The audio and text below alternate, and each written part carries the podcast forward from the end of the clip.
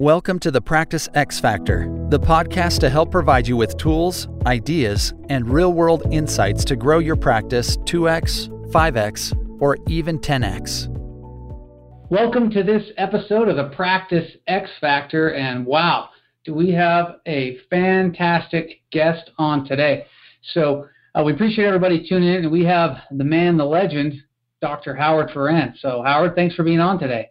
Oh man, Tyler, it's an awesome to be on your show. How's everything up in Utah? Uh, it's going great. We're uh, you know fortunate. We we bounced back. May May and June were our busiest months ever, as as it's been with you know some of the other practices I've heard. And you know we you know some of our colleagues didn't have that luxury, but uh, but things are going well. We just moved into a new building and getting all settled in. So uh, I've been I've been really excited and and uh, anticipating having you on because man, I followed you for. I think I joined Dentaltown when I was in dental school, and I graduated in 2010. It's maybe like 2008, somewhere around there. And uh, you know, I've just loved your, just loved your candor and your articles, and you're a straight shooter, and and we love having people like that on because I feel like today that's what people really need is you know if something's going to work or it's not going to work, we've got to be candid about it, whether it's for patient care or practice management or those kind of things. So um, I, I, doubt many people listening wouldn't know who Howard Farran is, but he uh, not only is he a practicing dentist in Arizona, but uh, he also started and uh, runs Dentaltown, which is just an incredible magazine and uh, his online forum and all kinds of videos and podcasts and CE courses. And so if you haven't checked it out, you're missing out because uh, all the latest and greatest is out there. So did I miss anything, Howard? No, I mean, um, God, I've been a dentist 32 years, and um, I, I feel like I already know you because you've posted about 75 times on Dentaltown, and uh, cool. I love your podcast, and uh, and it's just an exciting, neat format. I mean, my gosh, four years ago I didn't know what one is. Right. I just think um, they love it because it's, it's it's unfiltered. You didn't have to go through editorial. It doesn't have to go through. Well, we only have room for 600 words and you can just tell it like it is. And um, these dentists are right now probably they're commuting to work or or they're on the treadmill, and uh, it's just a cool format. And uh, I can't wait to uh, um, talk all things dentistry with you. Yeah, well, I agree. I uh, you know I, lo- I love the videos and everything too, but sometimes that's distracting in the car or when we go running. You know, podcast is cool. So, um, but what I what I really wanted to pick your brain about and help our listeners because our listeners are primarily practice owners looking to grow their practice. And man, today there's so much noise um, and distraction, and there's so many things because we have more procedures to learn than ever. We have more software to manage in our practice, more technology, so many things. So we appreciate you being on and helping us out. But what do you what do you think? You know, if you were to talk to a, a practice owner today who's maybe just starting out, or maybe they've been in practice for a while, but they're kind of flat and struggling, what would be, you know, one or two of your biggest gold nuggets you would say, hey, here, here's what would really help you to grow your practice in, in today's, uh, you know, turbulent economic environment and, and everything else we have to deal with? Well, first of all, I want to say that um, you know my candor is because I love and respect my homies. I mean, um, you know, when you see, um, you know, uh, who, who's that guy? Um, um, oh, Wayne. What, what is it? Who, who's that pot smoking? Willie Nelson.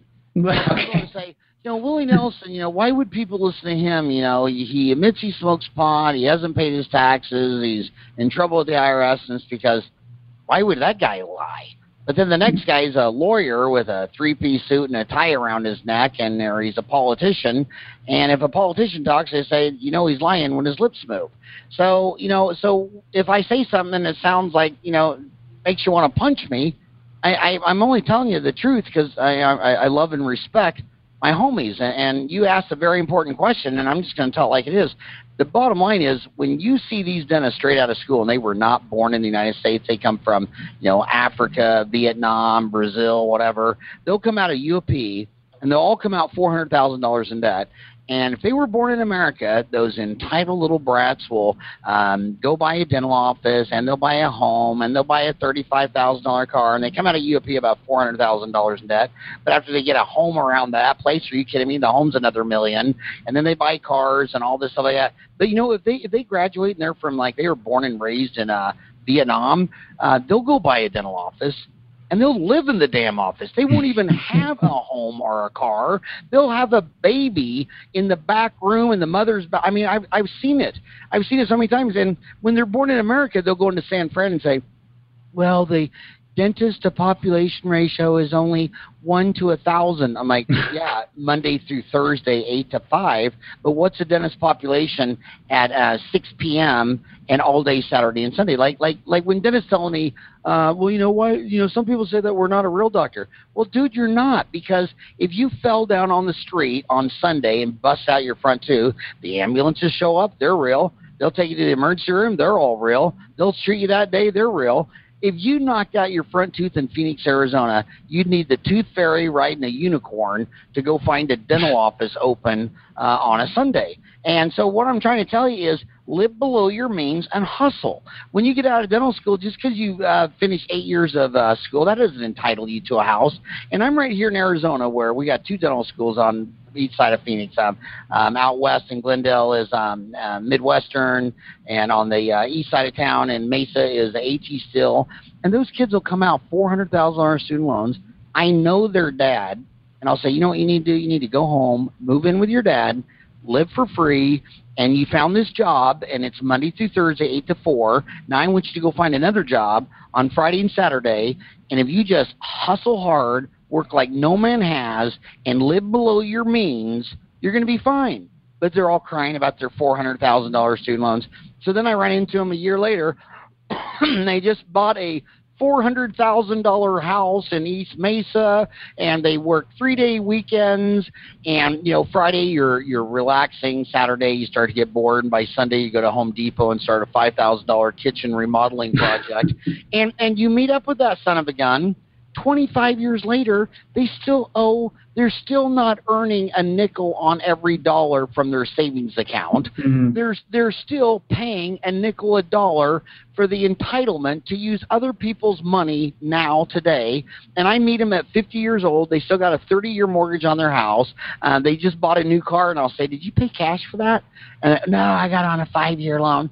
And I mean, it's just ridiculous, but it's kind of funny how all the people that immigrate to this country on their feet from other continents they they're they're the ones that are hustling. I mean it's it's really easy. Uh, in fact when i go down to mexico I, the first thing i always think every time i go down to mexico is you know you know where the 10 million hardest working mexicans are they're back up north of the border. It takes a lot of hustle to do that. And so, you know, I watch these kids come out of dental school and get $85,000 beamers, and they're mm-hmm. telling me about how uh, much student loans they have. So I, the, the, the advice is always the same. You know, if you treat other people like you want to be treated, um, you're going to be just fine. Uh, if you live below your means, uh, you're going to be just fine. In fact, um, I mean, it, to, to me, it's just so easy uh, to do the right thing, and you just got to uh, do the right thing. In fact, let me, uh, I'll tell you, I um, answered this kid's email the other day. He sent me some whining thing, and I got to tell you what I, uh, how I answered it. But um, where, oh yeah, here it is, right here. He was right. He telling me that he's a D four and he says, ah, you know, I'm a D4, and he, he's panicking. And this is why I, I emailed him back. To all the D4s panicking in dental school, just chill. You're all going to be just fine. I'd rather be living during a war with a virus any day than during a war with my fellow humans. Life is a marathon, not a sprint. 33 years ago, I graduated on May 11, 1987. It took 133 days to find a place to rent, build out a dental office, and open. Just 28 days before the day so terrible it will forever be known as Black Monday, when on October 1987, the stock market collapsed 22.6%, the biggest one day percentage loss in history. My three new employees, assistant, hygienist, receptionist all panicked and said, What are we going to do? And I laughed and said, Are you kidding me? People will still have teeth and need a dentist a million years from now. so don't worry, you're all going to be fine. Just graduate from dental kindergarten school, and I promise someday you will look back at all these worries, laugh, and realize there are some very great days. If you have fun, be positive, live below your means, graduate. Just find a job if you prefer taking orders, and open up your own dental office if you prefer giving orders. And if you um, and find a few good mentors, and if you treat your patients like you want to be treated, uh, you're going to be fine. And and and as far as those uh, orders, taking orders, you know how I, I've lived through so many cycles of uh, you know people were being fat shamed or they're you know there's there's always a lot of weird shaming. And right now there's a lot of shaming on kids who go work at a DSO but they're shy and they're humble and they're introverts and they don't want to be an office manager. Well, then don't be an office manager. I don't care if Howard or Ryan uh, or Tyler says you should do this or that. You know, don't live someone else's life. Be your own uh, life. But do remember, a dental specialist on average nets 320, where a general practice 197. So you'll make 100 more if you're a specialized. So go specialized. 1900, there were no specialties. 2000, Dentistry had nine. Now it's only 2020 and dentistry's up to 12. Go specialize. That's the trend line. But if you do own your own practice, you're going to make 244. And if you're an employee, it's 147. So giving orders is stressful and but you'll make another hundred thousand dollars extra. And, and if the thought of trying to lead the hygienist and assistant and receptionist and an upset patient just is just going to give you an ulcer, then just take a hundred thousand dollar cut and go work for one forty seven. Oral surgeons are making 448, periodontist 330, endodontist 307, pediatric dentist 304, and then and then that's the point I want to make is pediatric dentist. Right when you drop below that, you're out of the 300s. Orthodontics 289, prosthodontics 219, and that's the other thing that you got to realize that when you get out of school, blood and guts is worth a hell of a lot more than bleaching, bonding, soft, and pretty. I mean, you know, the the practices um, that are just absolutely um, crushing it, and they're always making money. Um, you know, they always can um, um, get you out of pain. I mean, you mm know, you go in there and you're in pain, they can extract the tooth, um, or they can do a root canal. And if you and and, and uh, there's 4,000 endodontists, so that tells you exactly how many molars the um, general dentists are referring. These guys, um, you know, they work five days a week. They work 50 weeks a year. They're doing about six and a half, seven molars a day. And uh, you don't have to, you have to sell bleaching, bonding, veneers. But when some guy's in pain, he's begging you to pull the tooth and do the root canal. Mm-hmm. So I would just get out of school, live below your means, and work hard and hustle. And it's not that hard. And if you're a doctor in the richest country in the world and you can take home a quarter million dollars a year, well, I, I know you're not working hard and hustling. Hell, you're a doctor in the richest country in the world. So, you know, you can't sit on the couch and have it handed to you. To have to get out there and hustle. And, um, you know, a, a new practice um, must do seven root canals a month, or the big DSOs like Heartland will shut the damn dental office down. And mm-hmm. then you tell me, well, I, I don't like to do root canals. Dude, sapien is a is a 200,000 year old animal in its present form, and we've lived through what five ice ages? I mean, uh, in, on Earth, and the last one, um, you know, uh, Neanderthal lived through. So, so our ancestors had to live through an ice age, trapped in a cave, living off, you know, woolly mammoth dung and and now and now you're like, oh, I don't want to do a molar root canal. Oh, but you want to whine about four hundred thousand dollars in student loans. You know, go lock yourself in a cave and eat woolly mammoth dung until you're ready to come out and put on your big girl pants and do a molar root canal. And uh, you know, if and if you're open if you're open the hours, I mean, my gosh, there's 168 hours in a week, and the average dentist is open 32 hours a week. That's 19% of the week. Are you kidding me? You're you're off the 80 the 80-20 rule, the Pareto effect. I mean, my gosh. So, who's crushing it? Dentists who work hard, they hustle, they live below their means. And if they finally do save up a dollar, are they going to go spend it on consumption for a house, a car, a boat, or a jet ski?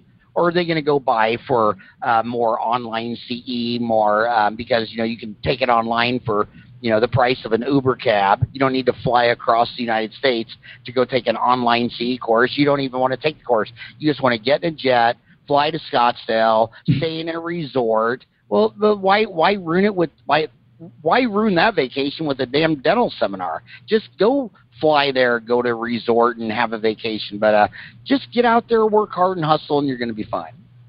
Well, I think it's you know great advice, and you know we when I talk to dentists, I say, hey, you know, you have to really look at it as you know you you offer dentistry to get a patient. You don't do you don't do it the other way around because you know we see it as like, hey, we want to just like get people and do all this dentistry on it. But if you look at it as, hey, I offer getting people out of pain, so that I can get someone and, and build a relationship, long term relationship with this person. That's really an advantage in, in dentistry that we have over some other specialties and other careers is man, you get a you know, you I'm sure you have these patients and their families and you watch them grow up and then their friends come in and if you treat them well and if you're there for them, you know, to to fix their root canal or broken tooth, then, you know, it, it really goes a long way. And, and you you know, you talked about something years ago. I remember you saying, and, you were talking about, hey, you know, a lot of dentists will get out of school and they'll buy a four or five, six thousand square foot house, but then they only want to buy a, you know, 900 square foot practice and expect it to produce enough to fund that big, huge house. And really, you know, when you get out of school, you got to flip it the other way around. And, and like you, you know, I, I would rather be working in my practice a lot than I would playing golf because man, I just love being here and, and figuring out new ways to do things and better ways to get patients and reach people and train team. But it, it takes a lot of work. And if you don't have that gusto, then you're absolutely right. You know, you got to work for someone else. But what do you what do you think is the kind of future? I mean, you know, sure, COVID hit and everybody kind of thought the world was over and we were never going to meet in person again. But now, you know, all these people are hating Zoom meetings, and even the CEO of Zoom said, "Hey, probably actually two days a week people should should really probably be in the office anyway, just for sanity and, and, and working with people. But you know, you're on the forefront of lots of online CE, which is awesome. Like you said, even if you're broke, you can afford a few bucks to take an online course. So, what what what do you see as the future is of CE courses? I mean, is it going to go like 80% online, 20% in person compared to where it's at now? What do you think? Well, I would say first of all, what you just uh, said just um, you just showed totally showed all your cards that you're just uh, uh, you have a great attitude and your attitude determines your altitude and your aptitude and and uh, my gosh you're just an optimist and you got a hard working um, hustling attitude and that's that's why you're crushing it and you will always be a success till the day you die and um, and as far as your question about the uh, CE, you know, I, I know so many people that'll drop like three, four, five thousand dollars. They'll go down to Pankey for a week, and and I've gone through five weeks of Pankey. I did all LVI. I got my FAGD, my MAGD, my diplomat in the International Congress of Implantology, my fellowship in the Institute, but I took all those initials and just rolled it all into three, BFD. Um, the, the bottom line is they'll, they'll come back from a $4,000 a week, and, and I'll say, um, hey, I want, I want to meet you for lunch, and I'll, I'll just show up there, and I'll say, you know, hey, there's a napkin, here's a pen. Um, what did you learn uh, in a week down there? Just, just somewhere. Tell me what you learned for a week and they're like, uh, centric stop, uh, the K9 guy, and I'm like, dude, you spent four thousand bucks in a week. You can't even. You're not even giving me a five minute lecture. I know dentists in Phoenix I came home out of school, and after uh, their kids went to bed, just got on YouTube and put in dental implant surgery and watched an hour of YouTube every night. And within a year, they were doing sinus lifts, placing implants, never been even any of it. You can get your didactics on these online courses, and what's great is they're all about I don't know what they all are, but you know they're all about 18, 36 bucks. You don't have to take notes because all your notes are still, you know, once you have that course, you have the course. And for hands on, where it needs to go to is quit getting in an airplane and flying across the country. Like, like when I went to Learn Implants, I, I flew from Phoenix to Pittsburgh, seven three day weekends with Carl, and that was great. Carl mm-hmm. Misch is just an amazing guy. But the bottom line is, I learned as much or more just walking across the street to my periodontist, my endodontist, my um, oral surgeon, and that's where hands-on is going to go because it's better. Because number one, you know, everybody's great when they start doing root canals, fillings, and crowns. It takes a baby dentist about five years out of school to find out some of their dental work starts failing, and after all, they they're they're not that great. And and um, my gosh, I don't care about what you're going to teach me. I want to know when the shit hits the fan and I screwed up. Who's going to bail me out? And it's not going to be that guy who lectured to you on the other side of the country. It's going to be that periodontist and that oral surgeon and that orthodontist. When I went started learning um, orthodontics. I went to Richard Litt. He was the only board certified orthodontist, and I went to Harry Green. Those are the two, only two board certified orthodontists in America. In fact, they're actually the only two orthodontists in America um, who um, teach because the um, the American Association of Orthodontics. That's as uh, I'm not knocking them, but they're they're as Jimmy Hoffa Teamsters as you can get, and they um, you know they they do not if if an orthodontist starts teaching general dentist how to do ortho, they're they're no longer friends with the AAO. They'll never speak. They'll never be published. And you don't believe me? Just call Richard Litt in Detroit, who was the uh, chairman of the ortho department, University of, uh, University of California, San Francisco, and then Detroit, Michigan, for a decade at each place. He's completely blackballed. And then I'm in Phoenix with Harry Green. But the bottom line is, I don't even care about that because I knew if I screw up, I knew exactly who was going to be fixing that case. So, you know, I was working with my orthodontist and when and when I I took Litt's course, I took that and I take over the models from him and they would say, say Howie, that's not one you want to start, dude. That that that's next level. And and they would start showing me. And I started doing a lot of ortho cases. I don't know how many I did, but I did a bunch for years. But then one day it just wasn't even fun anymore, and I mm-hmm. quit doing that. In fact, I know um, several um, um, it seems like almost every general dentist that learns like ortho, you know, most of them, I'd say 80 20, most of them will do 10, 10 plus cases and then they'll go back to Crown and Bridge or whatever. Uh, but it's the same thing with endo. It was the same thing with implant surgery. And uh, so I think it's going to move to let's do all the didactic online and pay, you know, 36 bucks for a course. Dentaltown put up 400 courses. They've been viewed over a million times. Um, and its biggest competition is probably free YouTube. Because if you just go onto YouTube and put in uh, uh, how do you find the MB2, well, you couldn't watch all those videos during the rest of your entire life, right. and they're all for free. And but then, but then you know, you take the biggest stud.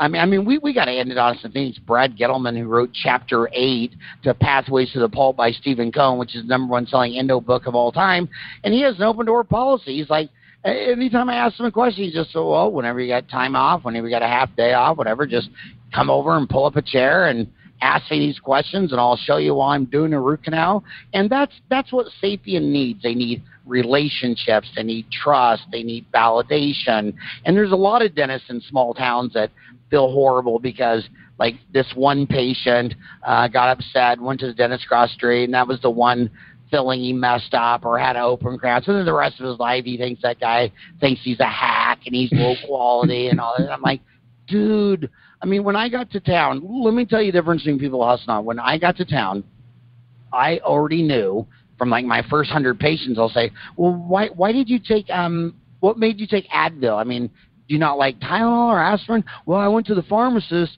and I told him I had a toothache and I asked him uh, what I should take uh, should I take Bufferin or Excedrin? And he told me, and I was going to buy Anbesol, but he told me, uh, no, just take this. And I thought, oh my God, I've only seen 100 patients and 15 or 20 of them I've already talked to a pharmacist. So I immediately go to the pharmacist. His name was Brad. His wife was from France. Invite him over the house. In fact, here's something pretty silly. Before the pandemic, so this is 2020, the pandemic came in March. So last year, the year uh, before, okay? So let's go back to 2019, or let's just go back to, to 2018 for a full year so I don't have to think about when the pandemic was. But in that one year, every single chiropractor in Ahwatukee had dinner uh, came to my house. Every single naturopath every single um you know um I, invite them all. I mean i'm always now the physicians they don't seem to ever come because they're just so damn busy. But when you call a chiropractor or naturopath i mean they're so they're so beat up in in society that they they couldn't even believe that Dr. Brand wanted to invite him over to his house and treat him like a real doctor. And there was this one girl that's uh, into pelvic health, and you know she's over the house, and you know I'm a dentist, I, I'm a boy. I I never knew that if you have five kids that your pelvic is destroyed and how they do pelvic health, and it's all informative or whatever. But I'll tell you this. When that Walgreens pharmacist has had dinner at my house several times a decade for the last three decades, and someone comes up and says, "Hey, I got a toothache. Do you think I should take Anbesol?" Dude, I've been doing teledentistry since I got my iPhone a decade ago. They just pull out the phone, FaceTime me, and and I'll pull it out, and Brad would say, "Hey, hey, Howard, you got a minute?" And uh, and then he'd hand the phone, and this guy would say, "Oh, my tooth's killing me." I'd say, "Open up your mouth." And I look back, I say, "Yeah, that no, no, no, a little closer. Yeah, that's your wisdom tooth." And blah blah blah. There's teledentistry. He comes over, you know, and if you're going to pull one, might as well pull all four. Um, but it's just those relationships. Now, now think of that: the fact that a hundred percent of all the chiropractors in Ahwatukee um, were inside my house with at least one, two, or three, or four of my boys present, or whatever. And, and someone asked them, "Who do you recommend as a dentist?" Do you think my name might make the list right. of the top three? No question. Yeah. I mean, so then that's hustle. And then I'll and then I'll go into a dentist and I'll say, okay, there's eight dentists in this medical dental building. When's the last time you had lunch with any of them? This I've, I've never had lunch with any of them. Okay, dude, you're not competing with the dentist. You're competing with big screen TVs and cruises and and flagships. And let me tell you, young kids, something is that uh, the savings rate has always blown my mind because most Americans spend over 100% of what they make because they add housing debt, credit card debt. You know, they they just live below their means. We have the highest savings rate after this pandemic. You have to go back to 1933 to find the savings rate this high because, like, I, I stopped going to restaurants. I mean, I'm a 58 year old fat guy. I mean, I, I don't want to. And a boy, you know, they know boys. uh have more mortality than girls because the virus going in the androgen receptor. Um, you know, I'm uh, I could lose 25 pounds easily. So you know, the obesity thing. Uh, um, I, I, and I'm old. Hell, I'm, I'm my four boys turned into six grandkids. I'm not eating at bars. I'm, I'm not eating. I'm not going out. So they're sitting on a ton of cash. And then when they call up and they say, well, you know, I, I just don't want to come in because I'm afraid of the corona then we just say, well, hey, Megan, you need a root canal, build up and crown, and three fillings, and your total treatment plan is X amount of dollars. And if you give me a credit card and pay for that right now, I will book you an appointment where you, the doctor, and the assistant will be the only three in the building.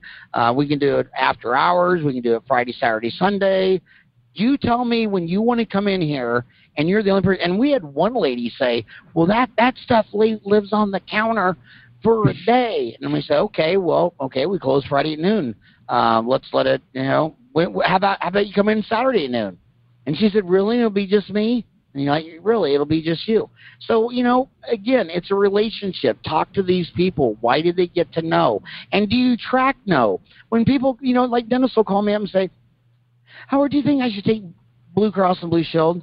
I'm like, what, what would I look like, Dionne Warwick? I mean, how the mm-hmm. hell would how the hell would I know? I want to know how many times did someone call your office and say, "Do you take Blue Cross and Blue Shield?" They'll say, "Do you think I should open up on Saturday?" How many people have asked you for a Saturday? I mean, business in three words is supply and demand.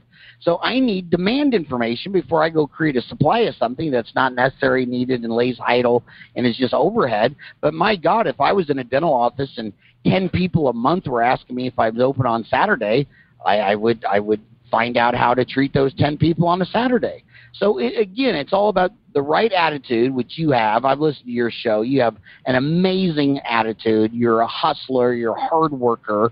Um, you know, it, it, and and I always tell that story. Um, you know, this this whenever I'm on the Indian reservation, people say, "Well, you know, they gave us the worst territory." I'm like, "You mean we're in Salt Lake City? You're a Mormon?" I thought you were a Native American Indian on the Navajo Reservation. I mean, I mean, look, look what the Mormons started with in Salt Lake City. I mean, that was that was that had to be the worst place to stop in the world, and they turned it into Salt Lake. Why? Because they had a great attitude, a great work ethic, and that's what you got to do. And um, you know, so your first decision out of dental school is go find a job and you're you know you're gonna in football you need to know your your pass your catch your block and your tackle. So you're gonna come out of dental school and with the pandemic you've only done five fillings and one root canal and a tympanoid so go work for somebody go work for um, whoever has the most patients um, the biggest volume. And look what i heard the other day. Some dentist called me and said he can't find a job. The true story true story this was this was this weekend I said, you can't find one job in Phoenix? Oh, well, my God, there's this Medicaid clinic on the south side of town, treats a bunch of poor people, and they're only going to pay me 20%, but their fee schedule is Medicaid. So I'm like, so, so let me get this right.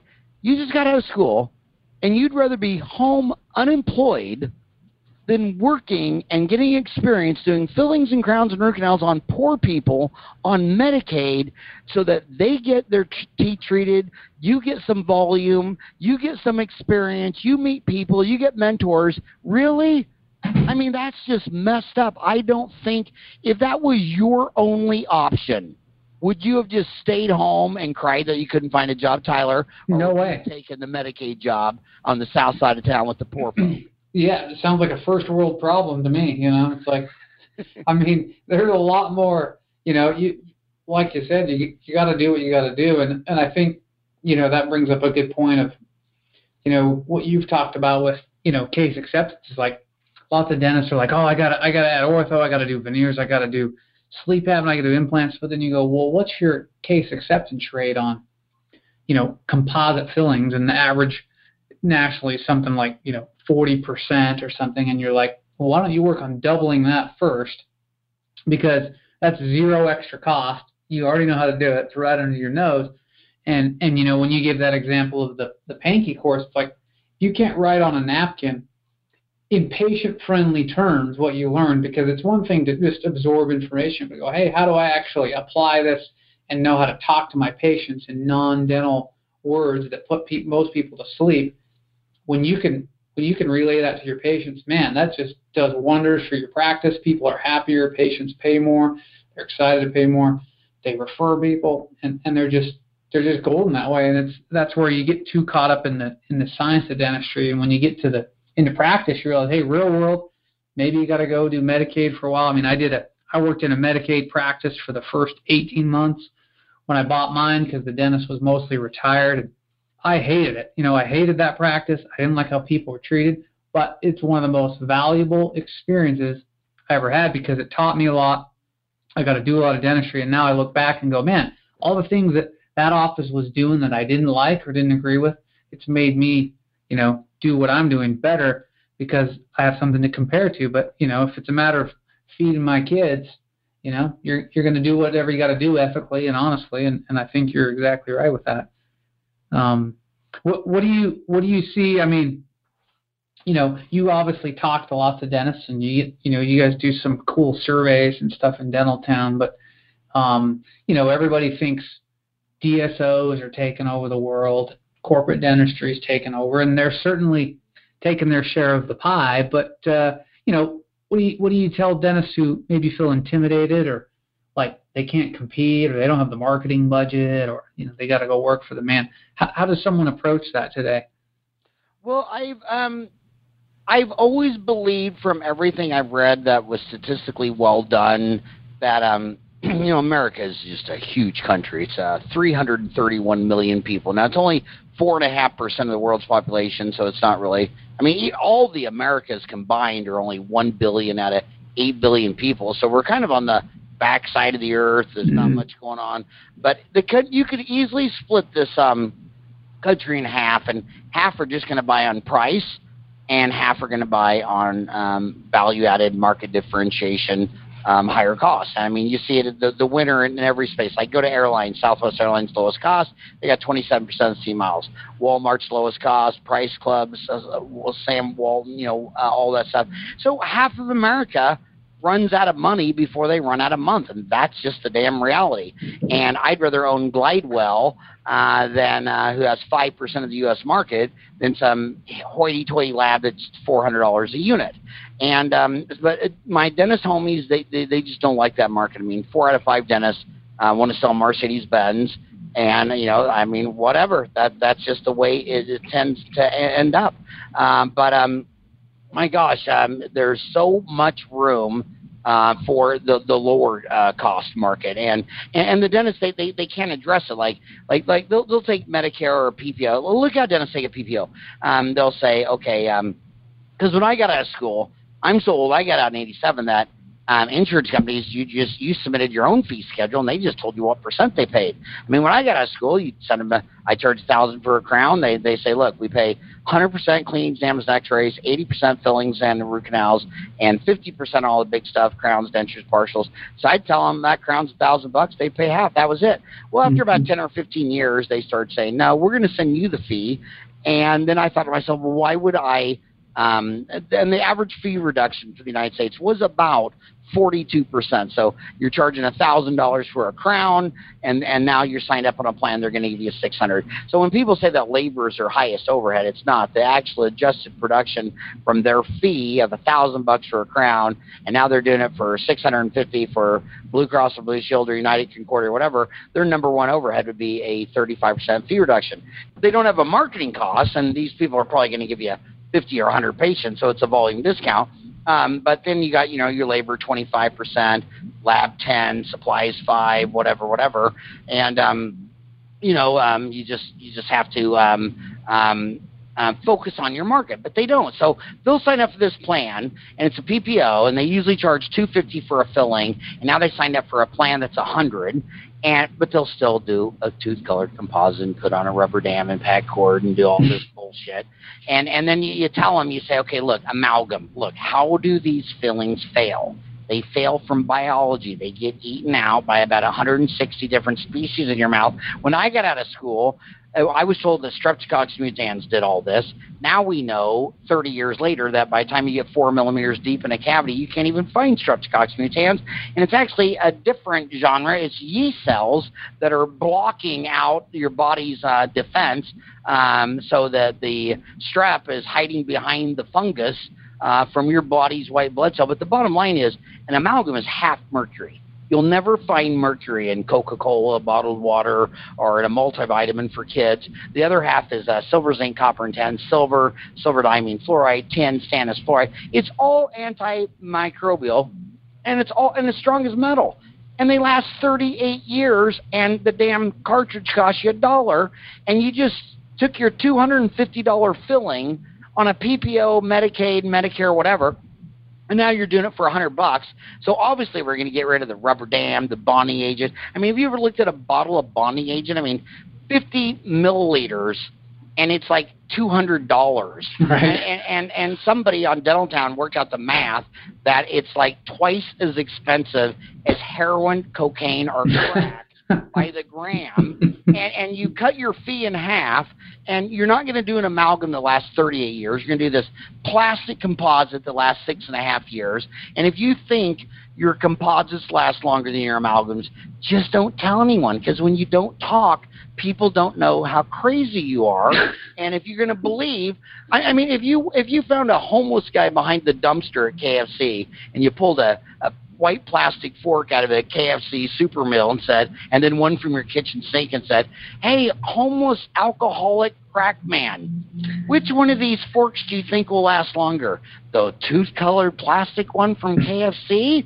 Or the metal one from my mama's kitchen drawer. A crackhead would know the metal one lasts longer, but after eight years of brainwashing, the dentist is the only one that would pick the white plastic KFC spork. But the bottom line is, they don't focus on their margin. And for 32 years, I'll be in every dental office you've seen. I've been in a thousand of them, and I'll see um, a dentist walk out of a room. He just finished a hy- He says, "Hey, wait one second. I gotta go do a hygiene check." So he goes and does a hygiene check, and comes out and say, "Whoa, whoa, whoa, whoa." Okay, she's the hygienist, so obviously it's in room one. You're all, you're all the same. Um, how long's that hygienist been here? Five years. Okay, what do you pay her? Forty dollars an hour. Okay, um, she just did. Yeah, sorry, I got God, I hope I'm not getting a. Kyle, you think I'm getting the corona? And um, no, that's just me. I have that effect on people. I'll, I'll say you just did a cleaning. Ex, you just did an exam. Your hygienist just did a cleaning exam in Bite Wing. She's worked here five years. Did you net five dollars and nineteen cents after taxes, or do you lose twelve bucks? They don't even freaking know. Mm-hmm. So they never know their numbers. They never know their numbers.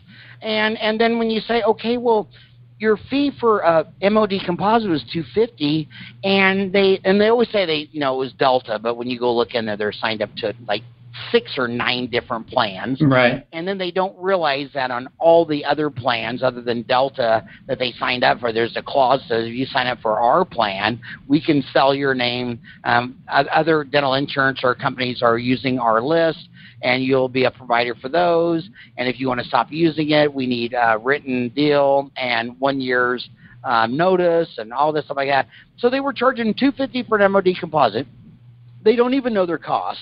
And now they just dropped their fee to like 125. I'm like, dude, at 250, if you had 50% overhead, now you're doing it for free. Now, do you really, really, really think yeah. you have percent overhead. You nut job. You don't even know your overhead, but you know it ain't fifty percent. I mean, think about overhead four dentists making $25,000 a year. When I got out of school in 87, the average dentist had 50% overhead, so they had to do 50 grand to make 25. And now the average, according to all the statistics I've seen, 65% is the average overhead. So now you got to do $71,500 to make 25 grand. Yeah. And at least 20% of the practices have 80% overhead or more. So they got to do $125,000 of MOD composites to make 25,000 bucks. I mean, they're out of their mind. And oral surgeons are the funniest because if they just strict, if they just stick to just wisdom teeth and exodontia and just blood and guts, pulling teeth and doing biopsy, just be surgeons, um, they have 40% overhead. But once they start getting into implants and they build up this great big implant practice, their overhead 65%. Yeah, kills them. Then, then, dude, what's wrong with the price of your implant? And if I was an oral surgeon, I'll tell you what I do. I go find a group of like three oral surgeons that only want to do implants, and then I go in there and do all the exodontia on a uh, 40% uh, or on a uh, 50-50. Pick your overhead. I mean, I mean, if you just said, "Look, I'm just going to do the do the cleanup, boys. I'm just going to do exodontia, and uh, I uh, if I did this in my own practice, I'd have 40% overhead. So pay me 60%, and let let them do all the high overhead stuff. But the dentist, they don't know their numbers, and if you don't know your numbers and you're changing your price from 250 to 125, you just cut your fee in half. You don't even know what the hell your overhead is. I mean, they're crazy. And, and since almost none of them go bankrupt, I mean, in dentistry, the only way you're going to go bankrupt is if they take your license away. And the only time they take your license away, it's always because you did a criminal act. You, you know, you got a, you know, drugs, drinking, uh, put a hidden camera in the bathroom, something really creepy. I mean, you virtually have no risk of going bankrupt. Whereas if you open up a mom and pop restaurant in Salt Lake City, oh my God, that would be a 40% bankruptcy failure rate the first year. In fact, Yeah. I bet you the two year survival rate of a new mom and pop restaurant in Utah or Phoenix, where I am at, is it's it's a 50% failure rate. And these dentists are afraid to open up their own practice. So if you're afraid of a of a one percent failure rate, then then you need to get seek help and say, I'm afraid I'm going to get caught. I've been shooting people on this in the park, or I've been uh, I got hidden cameras all over my bathrooms, or I'm currently right now on drugs.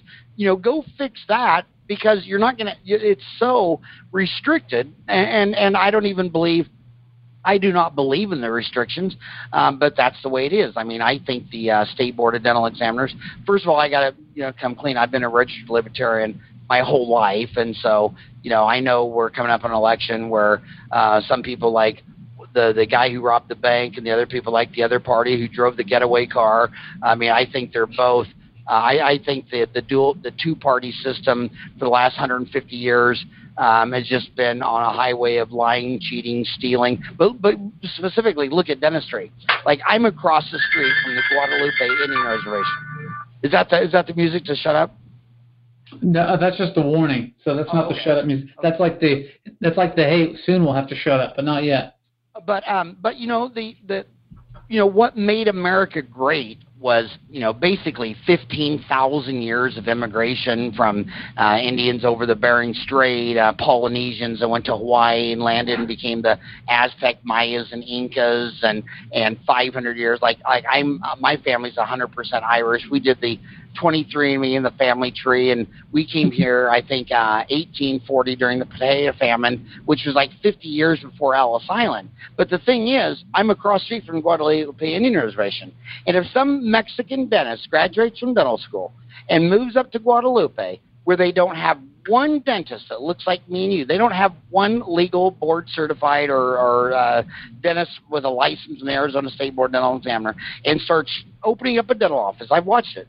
But every five years, they catch some guy doing $20 fillings, a dentist from Mexico, speaks their native tongue, and what do they do? They call the police.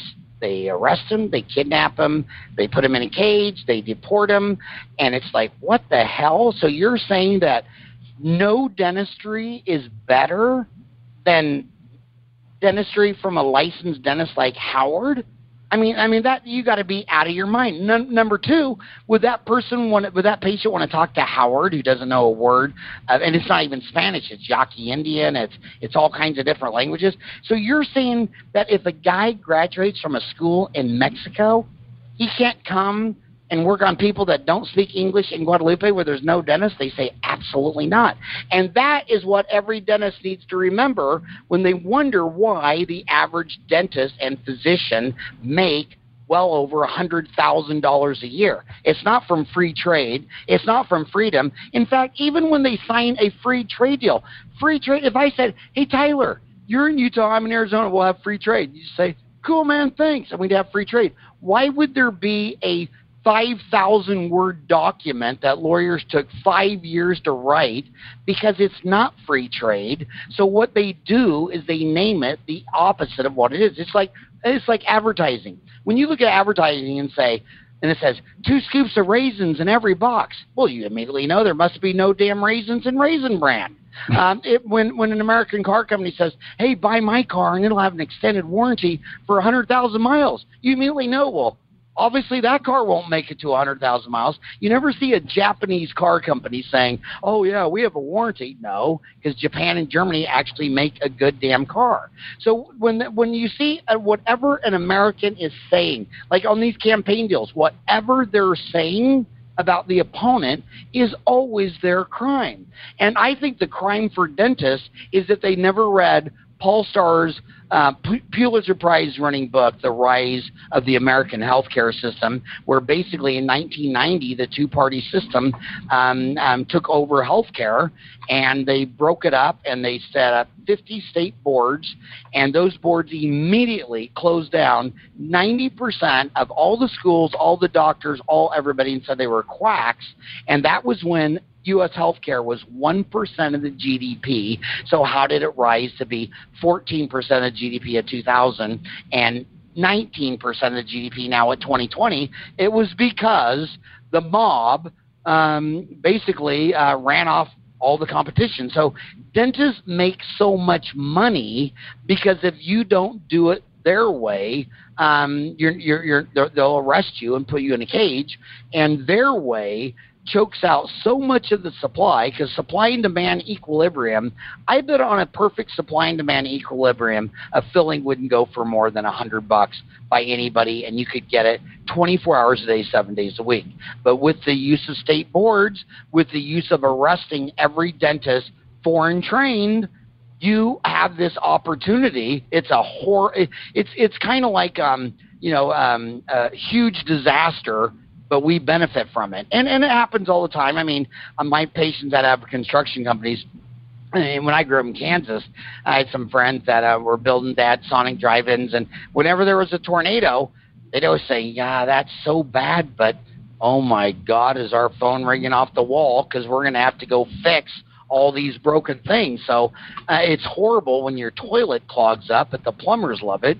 And I think the State Board of Dental Examiners, I, I just think it's a horrendously anti-American, anti um, Milton Friedman. I don't know how you could read Milton Friedman's Free to Choose and think there's to be a state board. And they'll always disguise the quality. Oh well, well, we're doing it to protect them. Oh, so they get zero dentistry because you're protecting them. Oh, gee, thanks. Why don't you take all my money to save me from getting rich? Uh, but that is the system, and you're not going to change any of these systems overnight. These these systems just incrementally change a little bit with each generation. And um, but for right now, the bottom line is just get out there and work. Get out of school. Get out of school and work hard and hustle. And my gosh, just um, like I say, I'll, I'll say um, how I started this thing, and that is uh, be positive. I want you. I want you to set a goal that says I'm going to be as positive as Dr. Tyler Williams and have a great attitude. Live below your means. If you need a BMW, you probably need a therapist. If you need a Mercedes Benz to validate yourself, something went wrong in your childhood, and I don't know what it was, but maybe a therapist can help you. Live below your means. Um, in fact, um, Tom Giacobbi is uh, um, the editor of Dentaltown magazine. he was so he had so much self esteem and he was so validated. And you know he um, had his own dental office. He's married to Grace. He had three kids, and he drove his car. I mean, for the last five years, everybody's like, okay, Tom, if you don't buy a new car, I'm going to buy it for you. like, why? Because I bought that car in dental school. It was like 300 sucks, and it still it still works. So you know you don't need a Range Rover if you if you have self esteem and and and remember if you have one job you're an entitled lazy American. Most people who like to work have three jobs. I mean, I was a dentist. I was lecturing on the weekends. Um, I was writing the books, tape. I mean, I don't think I've ever had one job in my whole life. I didn't even have one job in dental school. So, um, and then and then you want mentors, and you're not going to find a mentor flying across the country that lives uh, 3,000 miles away who you think loves you, but you got to remember you just gave that guy three grand most people, if you give them three grand, they like you while you're standing in front of them.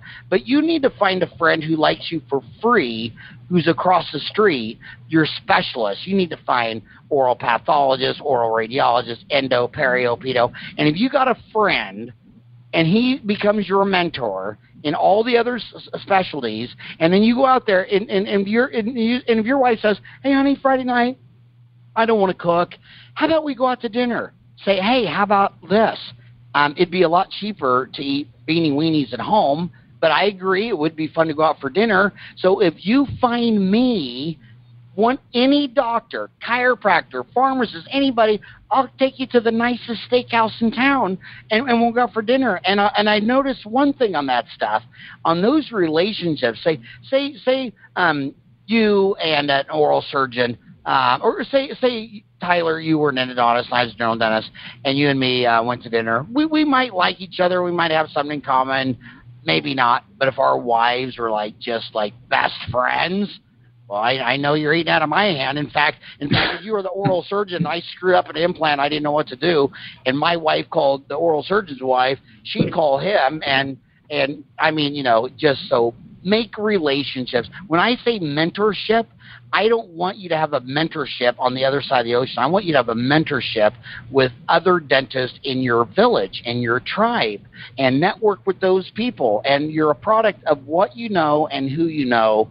And just if you just get out there and treat everybody like you want to be treated, work hard, hustle with a great attitude. If you can't get rich in this country by the time you're a grandpa, you're not trying. Yeah, well, I, I think you're you're absolutely right, and you know I think we miss that. You know, we think social media is networking and it has its place, but you know, like even physicians, pharmacists, like you said, you know, sleep doctors. You know, we we uh, network with a couple of sleep doctors around because you just there's so many things that you know there's such a disconnect, not just with dentistry, but with you know a lot of healthcare professionals where it's like, man, if we just know who these people are, then like you said, when if their son's got a toothache on Friday night, they're just going to call you on your cell phone and not have to go to Google and try 3,000 offices where they're all closed and nobody answers. So, um, but but I think you know everything you've gone through here has been fantastic, Howard. We really appreciate having you on it. Um, just a couple closing points um, that you mentioned, but or, that we brought up. But you know, everyone that is listening should go figure out, you know, what costs you to run your practice per day, per hour, per minute, what's your overhead, all these things, because we moved into our new building, and that really opened up my eyes. Um, when we moved here, we just read those numbers, and it's like, oh well, now we know like how to make smart decisions. And I think that's where a lot of general dentists get into trouble with overhead they try to do too many things and cover all the bases. And a lot of the specialists smartened up on that year score. They said, hey, I'm going to just narrow to the things that I really like to do, that I can really be good at, knock those out of the park. And, and we can still, you know, uh, validate that from as general dentist, but also being available. You know, you got to be available for emergencies and patients. Um, and, and, remember that, you know, case acceptance is is a lot lower than you think, and also like half the population only goes to the dentist like what once a year. So there's a lot of people, even if you're in a, a, a neighborhood you think saturated, there's a lot of people who still aren't going to dentists. and these aren't all just like homeless people or people in a bad economic situation. These are attorneys and doctors and business owners and and other healthcare providers. You know, they just they don't do it. So um, so you know, go out this week and, and and take what Howard's shared with us here, and you know, I know it'll it'll help your practices. So Howard, I couldn't say thank you more. Uh, you know, we could have gone for three hours here. I love your uh, not just your your candor, but you've got a great sense of humor and and a real passion for dentistry. So thanks for all you do for the profession. Ah, oh, thanks, man. It was an honor to be on your show, and thanks so much for anybody helping my homies is a friend of mine. And Tyler you're helping my homies and thanks for starting the uh, the practice X Factor. And uh, thanks for all you do for dentistry. Absolutely. Well, well we'll reconnect on Dentaltown and we'll do this again in the future. So this has been great. Thanks a lot. All right buddy. Have a great day. All right. Thanks everyone. For more growth tools and to unlock access to weekly practice building tips visit yourpracticegrowth.com and subscribe to our free weekly email today